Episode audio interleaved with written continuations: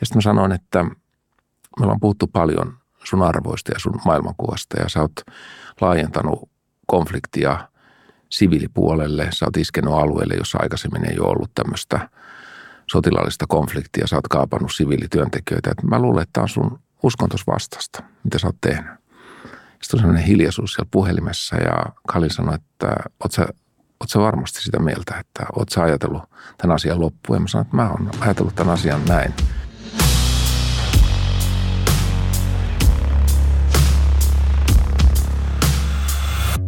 Tämä on Arvojohtaja, Diakonissalaitoksen podcast-sarja, jossa puhumme presidenttiehdokkaiden kanssa arvoista. Diakonissalaitos on yleishyödyllinen säätiökonserni, joka on toiminut rohkeasti ihmisarvon puolesta yli 155 vuoden ajan. Presidentti, jos kuka, on arvojohtaja. Siksi puhumme tässä sarjassa siitä, mikä meitä elämässä oikeasti ohjaa. Pekka Haavisto on pitkän linjan kansanedustaja, Vihreän liiton perustaja ja moninkertainen ministeri. Hän on toiminut rauhan neuvottelijana lukuisissa kansainvälisissä konflikteissa. Pekka Haavisto, tervetuloa. Kiitos. Mehän ollaan tehty sinun kaupat, niin saa sinutella. Kyllä, joo. Joo, joo. kiva. Diakonissalaitoksella on kolme arvoa, ja ne ovat ihmisarvo, lähimmäisen rakkaus ja vastuullisuus. Pekka Haavisto, mitkä ovat sinun kolme tärkeintä arvoa? No nämä Diakonissalaitoksen arvothan kuulostaa erittäin hyvältä. Mä oon joskus tiivistänyt omat arvoni siihen, että ihmisyys, tasa-arvo ja rauha on kolme sellaista asiaa, joita on elämässä pyrkinyt edistämään. Palataan näihin tässä keskustelun tiimellyksessä, mutta että mennään vähän ajassa taaksepäin. Miten sä kuvailisit, minkälainen nuori sä olit? No mä oon ollut varmaan semmoinen tota, utelias, opinhaluinen, aika omatoiminen nuori. Mä muistan, kun mun äitiä joskus kiitettiin, että oli hyvin kasvattanut poikansa, niin hän sanoi, että eihän hän sitä kasvattanut, että sehän juoksi noissa Munkkivuoren metsissä koko lapsuutensa. Ja näin varmaan oli mun sisar Riitta ainakin sanoi, että mä olin aina liikkeessä ja paljon kavereita ja paljon tekemistä ja paljon itse kehiteltyjä harrastuksia. Sä lähit aika nuorena 16-vuotiaana interreilaamaan ja katsomaan maailmaa, niin kun nyt mietit sitä ja kävit hiljattain uudemman kerran kirjoitit siitä kirjankin, niin tota, minkälaisia muistoja toi nuoren Klopin seikkailut maailmalla herättää nyt tänä päivänä? No silloinhan tuntui niin kuin ihan normaalilta, että 16-vuotiaat lähtee. Mä lähdin mun parhaan kaverini kanssa Interrailille ja mentiin Atlantin rannikolta Bordeauxsta Mustalle merelle Romanian Konstantsaan. Ja muistaakseni siellä Romaniassa joku konduktori koitti pidättää meitä. Ajatteli, että me ollaan karattu kotoa ja että missä teidän vanhemmat on. Ja niin oli täysin mahdoton ymmärtää, että kaksi 16-vuotiaasta seikkailee jossain, jossain Romanian lomakeskuksessa Mustanmeren rannalla. Mutta ähm, tietysti oli hieno kokemus. Olihan se semmoinen itsenäistävä kokemus, että sä oot vi- kuukauden tien päällä tai rautatien päällä ja, ja nukut milloin junissa ja milloin asem, asemien halleissa ja säästät rahaa ja syöt patonkia, patonkia ja venytät sitä kuukauden reissua viimeisiin päiviin ja viimeisiin tunteihin asti, koska olisi ollut noloa tulla liian aikaisin kotiin. Että. Niin häntä koipeen välissä ei voi tulla. Ei, ei. Ja vaikka rahat oli loppunut ehkä viikkoa aikaisemmin, niin sinniteltiin se, se koko, koko kuukausi. Jäikö niistä päivistä sellaisia kohtaamisia nuorena, jotka vaikutti siihen, että miten sä niin kuin, miellät maailmaa ja sun maailman katsomusta? No varmaan jäi kohtaamisia ja hyviä, hyviä keskusteluja. Mm, tietysti paljon näissä majapaikoissa tapas eri, eri maalaisia ihmisiä ja eri, nuoria erilaisista olosuhteista. Ja sitten Interrailillä siihen aikaan kuitenkin mä olen sanonut, että meillä niin kuin Berliinin muuri kaatui jo kauan ennen kuin se fyysisesti kaatui, koska Interreillä pystyi käymään vanhassa Jugoslaviassa, pystyi käymään Romaniassa, pystyi käymään Unkarissa ja tapaamaan nuoria, jotka itse ei päässyt näistä maista matkustamaan taloudellisista syistä länteen, mutta jotka, jotka haaveili vapaudesta ja näin poispäin. Se oli myöskin tärkeä kokemus. Palataan niihin sun nuoruuden päiviin, niin muistatko, että on ollut sellaisia aikoja sun elämässä, että sä koet, että sä et ole kuulunut joukkoon, että sä oot ollut jollain tavalla ulkopuolinen siitä yhteisestä ympäristössä, jossa sä elät? No, mulla oli varmaan äh, nyky- nykyisin termeen peruskoulun yläasteella semmoinen vaihe, että mä ne mun kiinnostuksen aiheet, mä luin historiaa ja äh, luin joskus hyviä ufokirjoja, kuten Denigenin kirjoja ja luin erilaisia luin varmaan Steineria ja kaikki tämmöisiä vähän filosofi, filosofiaa ja vähän hengentiedettäkin ja muuta. Ja mulla ei ehkä silloin ollut niin paljon kavereita, jotka olisi tehnyt niin kuin samoja asioita. Sitten lukioaikana mä jotenkin loksahdin niin kuin oikeaan kohtaan ja, ja huomasin, että on niin kuin samanlaisia harrastuksia, samanlaisia kiinnostuksia, yhteiskunnallista kiinnostusta paljon kavereilla ja se lukiajan porukka on itse asiassa säilynyt aika hyvin. Eli, eli tämmö, sen porukan kesken pidetään vieläkin yhteyttä. Mutta sitten on varmaan ollut tämmöisiä vaiheita. Mä ajattelen, että joku yliopisto-opiskelujen alku, jolloin oli vielä tämmöinen taistolaisliikkeen hegemonia aika paljon yliopistolla, niin mä niin mietin kauheasti, että mitä mä täällä teen tai miksi, miksi mä on niin kuin, ö, miksi, mä, miksi mä tunnen itseni jotenkin ulkopuoliseksi tästä, tästä. Silloin vihreä liike oli, oli vasta ajatuksena päässä monella, mutta ei ollut vielä syntynyt ja näin poispäin. Ja sitten tietysti joskus, jossain vaiheessa niin kuin poliittista elämää on semmoisia hetkiä, jolloin miettii, että, että tähän täytyy tapahtua joku muutos. Vaikka silloin, kun vihreät puolueita lähdettiin perustamaan tai muuta, niin tuli, tuli semmoinen vahva niin kuin tunne, että nyt, nyt tämä juttu pitää viedä läpi, että vaikka tämä olisi mun viimeinen teko, niin mä, nyt mä teen tämän asian ja ajattelin muut sitten, mitä ikinä ajattelin ja näin poispäin. Niin joskus tulee semmoisia spurtteja elämässä, että on pakko tehdä joku, joku asia ja sitten katsoa, meneekö syteen tasave. Nykyään puhutaan paljon nuorten kokemasta yksinäisyydestä, ihan syrjäytymisestä, niin mä mietin niitä sun yläastepäiviä, niin kun koet, että sulla ei ole niin samanhenkisiä ystäviä, niin miten sä käsittelit sitä tunnetta? No varmaan joku semmoinen ajatus, että et, et jossain varmaan jonain päivänä löytyy niin kuin ihmisiä, jotka ajattelee samanlaisia ajatuksia, mutta et sillä, sillä hetkellä just niitä ei ollut omassa ystäväpiirissä niin montaa tai, tai joskus ei ollenkaan. Ja mä, mä mietin sitä tunnetta, kun joku aika sitten tai viime keväänä olin Jyväskylän Lyseossa ja tuli, oli lukioikäisiä tuli joku kaveri, joka kysyi, että miten tällaisessa niin kuin ahdistavassa maailmantilanteessa, että mistä saat voimaa tai, tai mikä, mikä pitää sut liikkeessä. Ja mä olin just tavannut ton Risto Isomäen kirjan Maailmanparantajan muistelmat ja jotenkin ruvennut selaamaan sitä ja siellä oli tämä Juisen biisistä sitaatti, joka oli aika hauska, koska sitten muistin, että tätä Juisen biisiä mäkin on kuunnellut. Se taitaa olla myrkytyksen oireet, jossa ne sanat menee suunnilleen niin, että – hei istuta vielä se omenapuu, vaikka tuli jo tukkaisin nuoleen, vaikka huomenna saasteet laskeutuu, vaikka huomenna aurinko kuolee tai jotenkin näin. Ja, ja sitten mä sanoin, että tämä, mä muistan, että mä kuuntelin tätä biisiä ja mietin sitä, että se omenapuun istuttaminen tänään on se kaikkein tärkein juttu, että, että tekee sen asian, mitä tänään voi tehdä ja antaa huomisen tuoda omat murheet tullessaan. Ja sitten sen keskustelun jälkeen tämä kaveri tuli sanomaan, että hei, kiitos vastauksesta, että sä olit ensimmäinen, joka vastasi hänen kysymykseensä. Että hän on kysynyt tätä vanhemmilta opettajilta ja tämä oli ensimmäinen vastaus, että kiitos siitä. Ja sitten mä ajattelin, että se oli aika vähäistä niin kuin kiinni tavallaan tämän, tässä kohtaamisessa se, että löytyi jotkut sanat, jotka oli selvästi hänelle merkityksellisiä ja löytyi jonkinlainen vastaus, joka ei ole ehkä täydellinen vastaus, mutta yhdenlainen vastaus siihen, siihen ehkä turhautumisen tunteeseen tai – masennukseen, joka voi monella olla tänä päivänä. Niin ja se oli varmasti, se tuli sydämestä se vastaus, niin mm, mä luulen, kyllä. että siksi se resonoi ihmisissä. Ja mä mietin omasta, ja tuo mitä kerroit resonoi itteni kanssa kanssa, että omalla, omia tuntemuksia oli samalla lailla niin kuin yläasteella. Sitten se, jotenkin se siirtymä tuli ja mulle kirjallisuus oli kauhean tärkeä. Mm. Joku semmoinen niin kuin keino, että jossain tuolla että nyt mä vaan jaksan, niin kyllä tämä mm. tästä. Ja sitten se siirtymä lukioon alkoi tulee sitten, että hetkinen, mulla onkin yhtäkkiä samahenkisiä ystäviä. Just, just näin. Joo, ja sen huomaa noissa, nytkin on kiertänyt paljon lukiossa, että totta kai kaikki ei löydä niin kuin vertaista seuraa, mutta tuntuu, että juuri tänä päivänä on paljon tällaista kiinnostusta yhteiskunnallisiin asioihin ja filosofiaan ja tämän tyyppisiin asioihin, että, että sellaisetkin ihmiset, joita nämä kiinnostaa, niin, niin ehkä, ehkä toivottavasti löytävät – kanssa ihmisiä, joita samat asiat kiinnostaa. Ja on ajatellut, että tämä netin maailma niin paljon kuin pahaakin siinä tapahtuu ja vihapuhetta ja tämän tyyppistä, niin onhan se uskomaton siinä, että sitä kautta voi löytää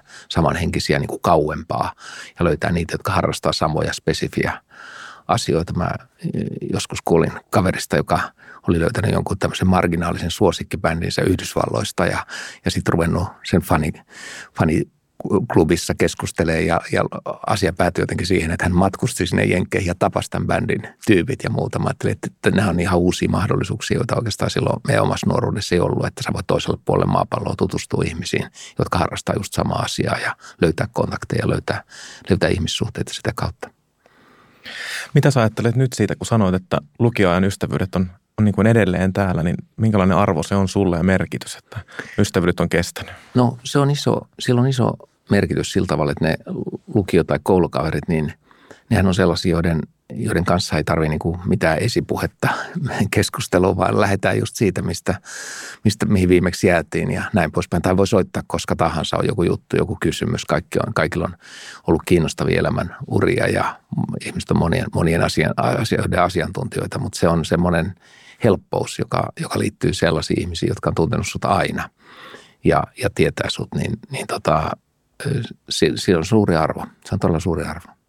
Niin ja miettii, että kun elämä vie meitä eri suuntiin, niin sitten ne oikeat ystävät, joiden kanssa yhteistä historiaa, niin se on ihan sama mitä tapahtuu, niin he saattaa sitten vinoillakin ja löytää ihan oman kulmansa, joka on sitten kyllä, se kyllä, näköala kyllä. heillä sinuun. Kyllä, kyllä. Joo, ja se, se on niin kuin, sehän on kiinnostavaa, kun ne on nähnyt niin kuin sen kasvamisen prosessin ja sen muutokset ja kaikki tämmöistä. Ja itse on nähnyt heissä, heissä nämä samat asiat.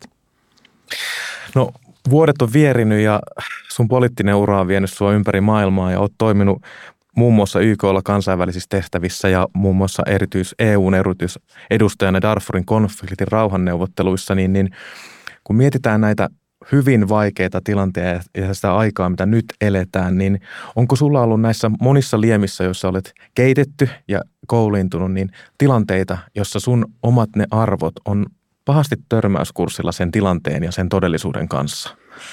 No varmaan sillä tavalla, että tämmöisissä rauhanneuvotteluprosesseissa esimerkiksi tapaa ihmisiä, jotka, jotka tavallaan pitää yllä omaa hirmuhallintoaan omilla alueillaan tai, tai pyrkii sellaiseen tai, tai heidän ihanteensa ja unelmansa on hyvin toisenlaisia. Mä oon Somaliassa puhunut kyllä päälliköiden kanssa, joiden alueella on kivitetty naisia – naisia jostain aviorikoksista ja tämän tyyppisistä ja, ja joutunut tuomaan niin kuin esiin sen, että miten, miten tuomittavaa ja miten väärin se heidän toimintansa on ja sitten samaan aikaan pyrkinyt vetämään tämmöisiä ihmisiä vaikka rauhanprosessiin mukaan ja, ja, ja tavallaan sen takia joutunut keskustelemaan ja paneutumaan heidän ajattelumaailmaansa ja kyllähän siinä tulee niin kuin ihan, ihan erilaisia maailmoja. On paljon tämmöisiä, jotka esimerkiksi hyvin tiukkoja islamisteja, joiden, joiden suuri tavoite on, on yhteinen islamilainen kalifaatti, joka on kuin tämmöinen rajaton kalifaatti. Ja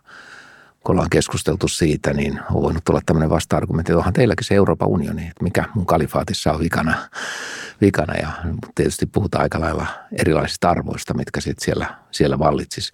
Ne on ollut, ne on ollut usein aika vaikeita keskusteluja ja, ja myöskin sellaisia haastavia – haastavia, koska siellä voi olla tämmöisiä niin kuin fundamentalistisia arvoja, uskonnollisia arvoja, jotka, jotka on ikään kuin tulikirjaimin kirjoitettu näiden ihmisten maailmankuvaan, että siitä sellaisia ei pysty muuttamaan ja usein ehkä just islamilaisissa maissa eh, tai islamilaisten ryhmien kanssa, niin uskonto ja laki on sama asia. Mm. Ja, ja silloin se ajatus uskonnosta, jos joku sanoo, että on hylännyt uskonnon, niin se tarkoittaa heille, että on hylännyt lain että ei olekaan enää mitenkään lain piirissä ja lain toimintojen piirissä. Se on, se on kiinnostava ero vaikka meidän järjestelmään. Tuommoisissa tilanteissa, niin miten sä lähdet jäsentelemään, kun me kuitenkin toimitaan omien arvojemme kautta? Niin kuin kuvailit tuossa tilannetta, joka voi olla niin kuin hyvinkin, että sulla on hirmu hallitus siinä ja hallitsijan edustaja siinä vastassa, niin miten sä lähdet omassa päässä jäsentelemään sitä omia arvoja ja sitten yhteensovittamaan sitä sen, sen ihmisen kanssa, jotta se rauhanprosessi etenisi? Mulla oli yksi semmoinen nyt jo edesmennyt hyvin erikoinen neuvottelukumppani Sudanissa Darfurissa, Khalil Ibrahim-niminen niminen henkilö ja, ja hänen kanssaan meillä oli monenlaisia, monenlaisia keskusteluja. Hän oli juuri tämmöinen, joka, joka puhuu suuren kalifaatin muodostamisesta, että se pala, mitä hän oli tekemässä, Sudan ja Darfur oli vain, vain pieni osa hänen maailmankuvassaan sitä, mitä, millaiseksi maailman pitäisi muuttua. muuttua. Ja ehkä hänen kanssaan yksi semmoinen –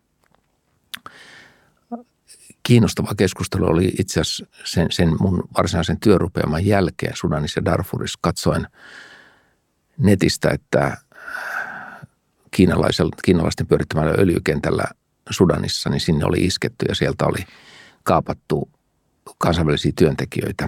Ja jäin miettimään, istuin eduskunnan työhuoneessa ja jäin miettimään, että kukahan tässä mahtaisi olla liikkeelle. Ja ajattelin soittaa Kalilille, koska hän oli aina semmoinen, hän sanoi, että hänen uskontonsa kuuluu aina totuuden puhuminen. Että hän, hän puhuu aina totta. Ja mä sitten soitin Kalilille ja sanoin, että Kalil, mä istun täällä eduskunnan työhuoneessa Helsingissä ja näen, että siellä on kaapattu työntekijöitä öljykentältä, että kukahan tässä mahtaisi olla takana. Ja Kalil oli rehellinen ja sanoi, että se oli hänen, hänen miestensä isku, että he, he, he teki tämän iskun. Ja sitten mä sanoin, että me ollaan puhuttu paljon sun arvoista ja sun maailmankuvasta ja sä oot laajentanut konfliktia siviilipuolelle. Sä oot iskenut alueelle, jossa aikaisemmin ei ole ollut tämmöistä sotilaallista konfliktia. Sä oot kaapannut siviilityöntekijöitä. Et mä luulen, että tämä on sun uskontos vastasta, mitä sä oot tehnyt. Sitten on sellainen hiljaisuus siellä puhelimessa ja Kalin sanoi, että oot sä, oot sä varmasti sitä mieltä, että oot sä ajatellut tämän asian loppuun. Ja mä sanoin, että mä oon ajatellut tämän asian näin kaikkien meidän keskustelujen perusteella ja jäätiin sitten pieneen keskusteluun siinä ja sitten hän sanoi, että hän soittaa sulle – että hän puhuu miestensä kanssa. Ja mä ajattelin, että mä en koskaan saa sieltä uutta puhelua, mutta siellä se eduskunnassa sitten pirati satelliittipuhelimesta näin, että tulee puhelu ja että aha, Khalil soittaa takaisin. Ja sitten sanoi, että joo, että hän on keskustellut, että sä taidat olla oikeassa, että tuu hakemaan nämä panttivangit pois. Mä sanoin, että sori, mä oon täällä Helsingissä. Se ei nyt multa onnistu, mutta että jos YK käy hakemassa, niin onko ok? Ja hän sitten sanoi, että hän ei oikein YKsta tykkää, mutta kai se nyt tässä tapauksessa käy. Ja Mä soitin YK-toimistoon Sudanin pääkaupunkiin karttumiin, että olisi vähän panttivankeja haettavana. Ja siellä mun toinen ystäväni sanoi, että Pekka, täällä sotke meitä tähän, että tämä on ihan sietämätön tilanne jo muutenkin, että me ei, me ei haluta tietää, missä ne panttivangit on ja kuka niitä pitää, että YK ei halua olla missään tekemistä kanssa. Mä ajattelin, että okei, että tämä olikin hankalampi juttu. Ja sitten soitin kansallisen punaisen ristin toimistoon Geneveen ja sanoin, että mulla olisi pari panttivankia tuolla Sudanissa, että voitteko te auttaa. Ja se oli suomalainen hyvä, hyvä kollega, joka sanoi, että no joo, totta kai, ja eiköhän tämä onnistu, että soitetaan, soitetaan äh, Sudanin punaiselle puolikuulle. Ja sitten jätin asian heidän käsiinsä ja sitten muutaman päivän päästä kansainvälisessä lehdissä oli semmoinen pieni pieni uutinen, että panttivangit vapautettu Sudanissa. Ja sitten ajattelin, että no, että tämä keskustelu arvoista – pitkät, pitkät istumiset Kalilin kanssa oli varmaan sitten johtanut siihen, että jollain tavalla osasin mennä hänen päänsä sisään ja vedota, vetää oikeasti narusta hänen kohdallaan. Et kuulu hänestä enää jälkikäteen? No kuulin sitten muissa yhteyksissä, mutta tota, ei hän, ei hän sitten tähän asiaan palannut, että se oli, se oli sillä hoidettu. Niin ja mainitsit, että yksi sun tärkeitä arvoja on se rauha, lähimmäisen rakkaus, niin nehän on tietenkin tärkeitä pehmeitä arvoja, jotka mielletään helposti pehmeiksi arvoiksi, mutta ky- haastan nyt näin, että kysehän on aika kovasta politiikasta, varsinkin kun ruvetaan rauhaa niin kuin rakentamaan, ja se ei ole kyllä kauhean helppoa. Kyse on aika kovista asioista, ja, ja on usein miettinyt nyt presidentti Ahtisaaren kuoleman jälkeen niin kuin hänen elämäntyötään ja ne yhteydet, missä häntä tapasin, niin, niin näin, näin niin kuin kaksi puolta siinä. Että toisaalta juuri tämä kyky kommunikoida, kyky tavata ihmisiä, kyky istua alas, mutta myöskin se, se nyt riittää tyylinen ilmaisu, joka oli aika tärkeä tämmöisissä rauhanprosesseissa, että, tämä on, on nyt riittävästi, että nyt täytyy tästä päästä eteenpäin, että nyt on kuultu kaikkia. Kaikkia ja hän teki tämän erittäin taitavasti Serbiassa Kosovon itsenäistymiseen liittyen ja, ja käytti vähän uhkauksiakin siinä.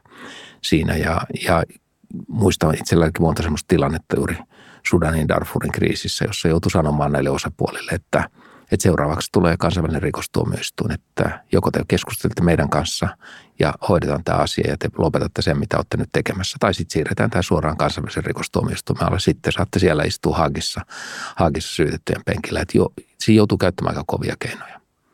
Niin, se on, paljon puhutaan tästä, kun arvojohtajuus on tämä meidän podcastin pääteemakin, niin, niin että on se halu ymmärtää, kuunnella myös sitä vastapuolta, mutta myös sit se, että ei ole liian niin sanotusti kiltti.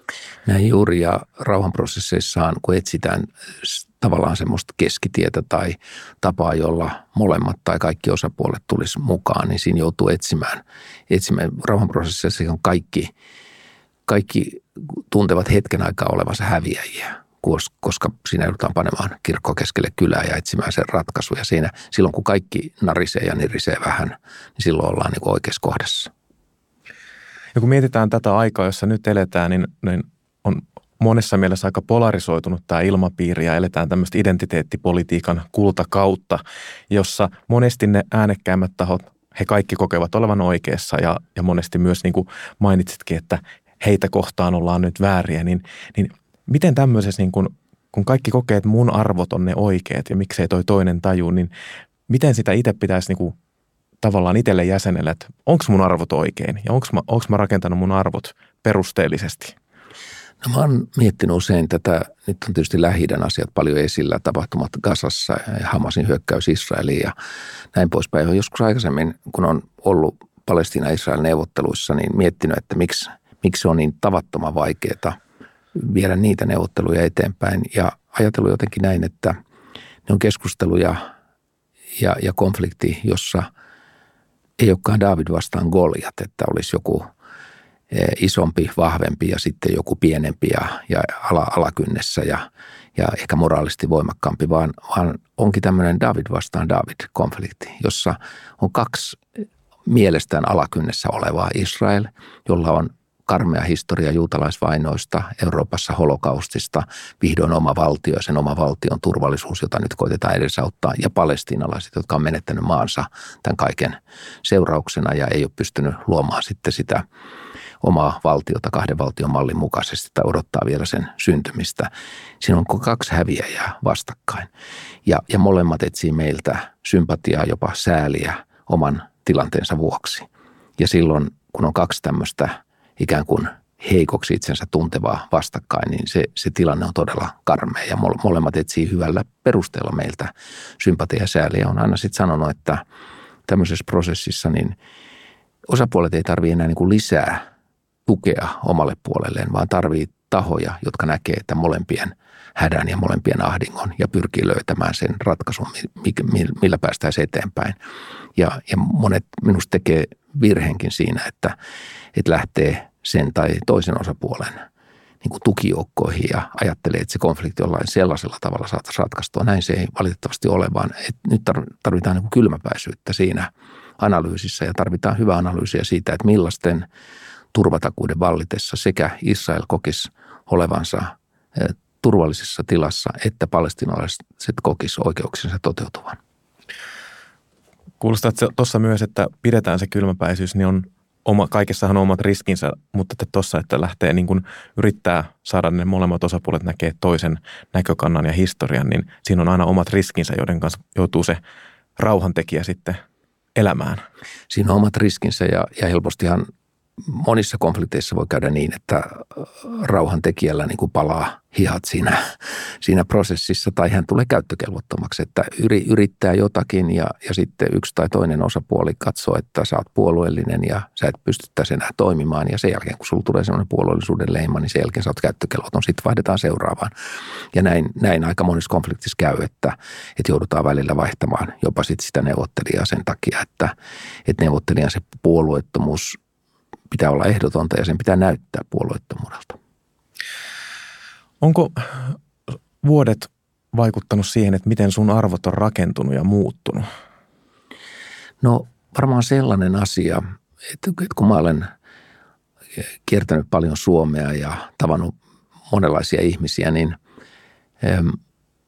on, on niin kuin ollut todella jänniä kohtaamisia. Mä oon usein käyttänyt tietysti esimerkkinä, kun ensimmäisessä presidentinvaaleissa, jos olin ehdokkaana, niin pääsimme syvään dialogiin Teuvo Hakkaraisen kanssa ja, ja se oli omanlaisensa kokemus. Mutta nyt esimerkiksi tämän presidentinvaalikiertueen osalta, niin esimerkiksi Vaalassa olin, olin kodissa, jossa oli vanhollisesta järjestämä vaalitilaisuus ja keskustelua ja muuta.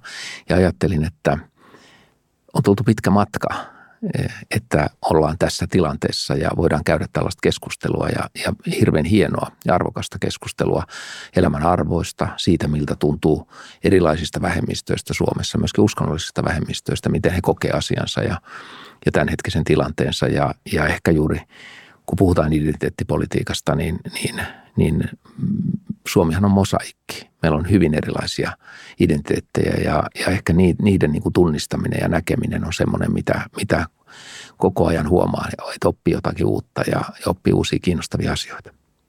Niin ja monesti tämmöiset niin fraasit jää elämään ja niillä jopa niin kuin pahimmassa tapauksessa määritellään, miten asiat pitäisi olla.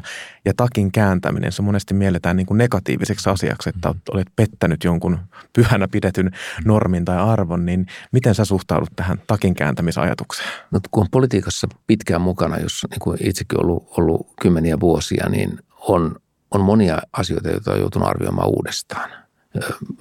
Muistan silloin vaikka 80-luvulla, kun, kun tuli itselle ajankohtaiseksi se, että, että meneekö asepalvelukseen vai siviilipalvelukseen, niin elettiin jollain tavalla tämmöisessä, oli kylmän sodan maailma, mutta hyvin vahva tämmöinen ydinsodan uhka tai tämän tyyppinen, että se oli nuorten, jos ajattelee ympäristöuhan lisäksi varmaan nuorten semmoinen ykkösasia, että, että vanhempi sukupolvi vie tätä maailmaa kohti ydinkatastrofia ja ydinsodan katastrofia ja tuntuu niin kuin pakottavalta, että pitää tehdä joku oma valinta, jolla jollain tavalla vaikuttaa siihen tilanteeseen. Ja silloin, silloin se tuntuu täysin loogiselta – siviilipalvelus tuntui hyvältä ratkaisulta silloin. Sitten jos myöhemmin on miettinyt, vaikka on tavannut rauhanturvaajia eri, eri puolilla ja muistan nuorten filosofipäivillä, jossa joku nuori kysyi kysymyksiä tai ei ollut koskaan ennen kuullut. Hän kysyi, että menisikö sivariin vai rauhanturvaajaksi.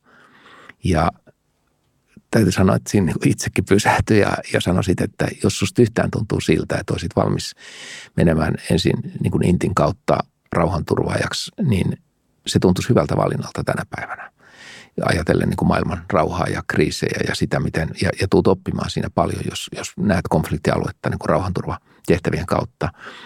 Ja ehkä tämmöistä vastausta ei olisi aikaisemmin niin kuin antanut kellekään. Ja siinä esimerkiksi vuosikymmenet on, on muuttuneet. Oletko se joutunut käymään semmoista sisäistä keskustelua, että uskallanko mä julkisesti tehdä sen selväksi, että mulla on ajatu, ajattelu tai jopa arvo, arvomaailma tässä muuttunut tämän asian suhteen? No mä usko, että on, on niin kuin, ei se niin hirveän vaikeaa ole. Tietysti semmoinen asia, että et, et joutuu e, niin kuin aina perustelemaan, että miksi, miksi tänä päivänä ajattelee tällä tavalla, niin se on tietysti semmoinen tärkeä, että se ei, se ei vaan ole niin kuin hetken humahdus, että nyt tänään ajattelen tällä tavalla, vaan että kertoo, osaa kertoa sen, että miksi, miksi ajattelu on muuttunut, niin sehän on niin kuin hyvä – se on hyvä merkki. Mä muistan joskus, kun Hesarin omistaja Aatos Erkko jossain syntymäpäivä haastattelussaan sanoi, että ikä ja kokemus radikalisoivat miestä. Ja mua on naurattanut tämä myöskin sitten niin toisinpäin, että, että iän myötä voi tulla myöskin niin kuin radikaalimpia ajatuksia ja, ja esimerkiksi jos ajattelee maailman ympäristön tilaa tai ilmastonmuutoksen vaikutukset tai muuta, niin, niin nyt tapaan nuoria, joiden mielestä tarvitaan paljon radikaalimpia toimia kuin mitä oma sukupolvi on ehdottanut ja nämä nuoret saattaa olla siinä ihan oikeassa. Niin nyt on tämä varsinkin ympäristönsuojelun ja ilmastonmuutoksen hillitsemisen toimien suhteen meillä on on olemassa aikamoisia jännitteitä, jotka ehkä kiteytetään semmoisiksi sukupolvien välisiksi kiistouksiksi, jotka oli esillä silloin 2018 ilmastomarssien, 2019 ilmastomarssien aikana. Niin millä tavoin sä jäsentelit tätä, näitä jännitteitä, jotka silloin ilmeni? No sehän oli hirveän hieno, kun ilmastonuoret just näissä aikaisempien vaalien 2019 eduskuntavaalien ympärillä esimerkiksi veti kansanedustajien hihasta oli nämä Fridays for Future tapahtumat eduskuntalon ympärillä ja itsekin kävin, kävin juttelemassa heille ja sitten tietysti myöhemmin näille elokapinan aktiiveille ja muille. Ja muistan näiden Fridays for Future ihmisille, kun se oli samoja koululaisia joka perjantaisi eduskuntatalon ympärillä kysyin, että mitä teidän maikat sanoo, kun te olette täällä joka perjantai. Ja sitten nämä nuoret vastasivat, että luokassa ne niin kuin heristää sormeja ja sanoo, että älkää, älkää olko perjantaisin siellä, että koulupäivät menee, menee sitten pipariksi. Ja sitten nurkan takana ne nostaa peukkoa ja sanoo, että hyvä, että olette, olette siellä, että hyvä, että nuoret on aktiivisia. Ja musta se oli aika hauska, hauska tämmöinen rinnastus, että, että ehkä opettajatkin ja ehkä kouluissakin arvostettiin sitä, että nuori, on tullut uusi tämmöinen yhteiskunnallisesti aktiivinen nuori sukupolvi. Niin tässä mielessä, kun mennään sinne 80-lukuun, 90-lukuun, niin monet asiat on mennyt eteenpäin. Niin kuin sanoit, että, että ei aina voi tavallaan lähteä sanoa, että hän tuo, tuo, tuon profiilin ihminen ajattelee tietyllä tavalla ja, ja näin poispäin. Että me, myös asiat menee tämän arvomaailman ja sen kehityksen suhteen aika kiinnostavalla tavalla, ei lineaarisesti, mutta eteenpäin. No näin on ja, ja ehkä näitä yhdistelmiä, missä, missä asiat sitten ihmisten mielessä yhdistyy uusilaisissa kokonaisuuksissa, niin voi olla niin monenlaisia. Mä oon, mä oon itse ollut pitkään lapsuudesta asti kasvissyöjä ja näin poispäin. Ja sitten huomaan esim, esimerkkinä, että kun, kun Jussi halla on kasvissyöjä, niin musta se on, se on jotenkin semmoinen jännä, jännä asia, että jotkut tällaiset asiat on tavallistunut, normalisoitunut, levinnyt yhteiskuntaa monella, monella tavalla ja näinhän on hyvä. Diakonissa laitos on toiminut yli 155 vuoden ajan rohkeasti ihmisarvon puolesta.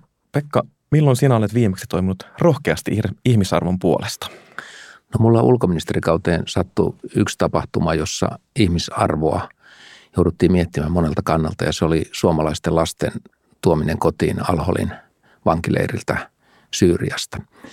Ja täytyy sanoa, että vähän, vähän oli vastatuultakin siinä hankkeessa. Kaikki, kaikki ei ajatelleet niin, että, että lasten asia on ykkösasia tai että lapset pitäisi pelastaa siitä huolimatta, että heidän vanhempansa on tehnyt järkyttäviä virheitä. Ja sitten kun näki kuitenkin kuvia, kun, kun lapset on, on tota lentokoneessa nenä kiinni ikkunassa ja vihdoin pääsemässä kotiin, niin oli, oli sellainen olo, että tämä oli oikea ratkaisu. Minkälaista palautetta sä sait EU-tasolla tästä? Tästähän tuli kiinnostava keskustelu sen takia, että Suomi oli ensimmäistä joukossa, joka toi kotiin omat kansalaisensa. Me ensinnäkin Yhdysvalloilta saatiin valtavan paljon palautetta, myönteistä palautetta siksi, että Yhdysvallat johtaa tätä ISISin vastaista koalitiota ja sanoi, että jos te jätätte lapset tämmöiseen radikalisoituvaan leiriin, teillä on suuri määrä radikalisoituneita nuoria pian. Ja sen, että sen takia oli no, tärkeää toimia nopeasti. Ja sitten pikkuhiljaa eurooppalaiset maat teki samanlaisen ratkaisun kuin Suomi. Ja me tehtiin jo itse asiassa hyvin käsikädessä esimerkissa Saksan kanssa näitä kotiutuksiakin. Ja uskon, että tämä on ollut oikea ratkaisu. Me ollaan saatu Diakonissa laitoksen toiminnassa muka, mukana olevilta ihmisiltä kysymyksiä presidenttiehdokkaille. Sopiiko, että esitetään nyt pari kysymystä sinulle? Sopii oikein hyvin. Hyvä, kuunnellaan. Hei, olen Pirkitta täältä Länsi-Helsingistä Kannelmäestä. Kysymykseni presidentille olisi, onko silloin mitään keinoja vaikuttaa siihen, että Ukrainan sota saataisiin loppumaan?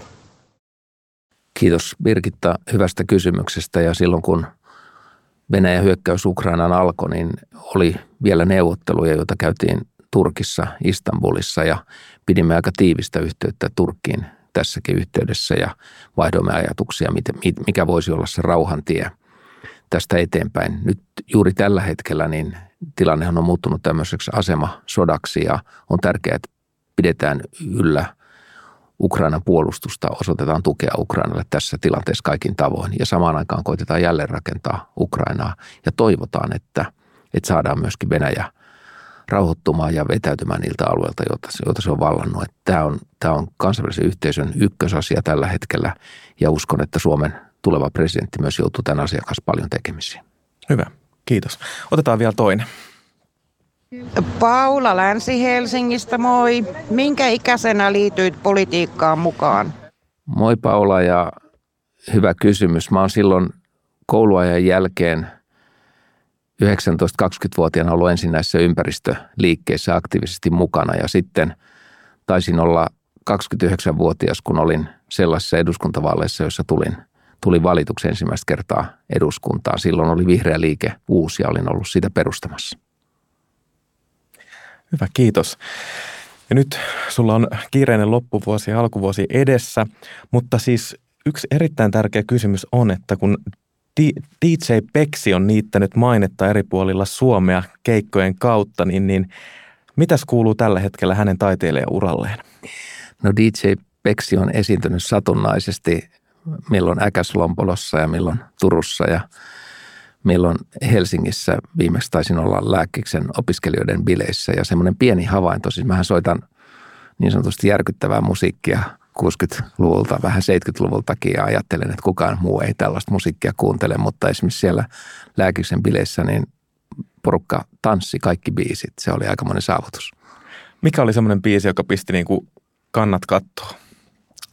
No yksi erikoisuus, kun mä oon elänyt tämän punk, punk-vaiheenkin, niin mä soitan belgialaista punkkia, semmoinen Plastic Bertrandin biisi, niin kyllä sitäkin pogoaminenkin on tullut uudestaan taas muotiin. Mahtava. Kiitos Pekka, että pääsit meidän vieraiksi. Oli ilo. Kiitos. Kiitos.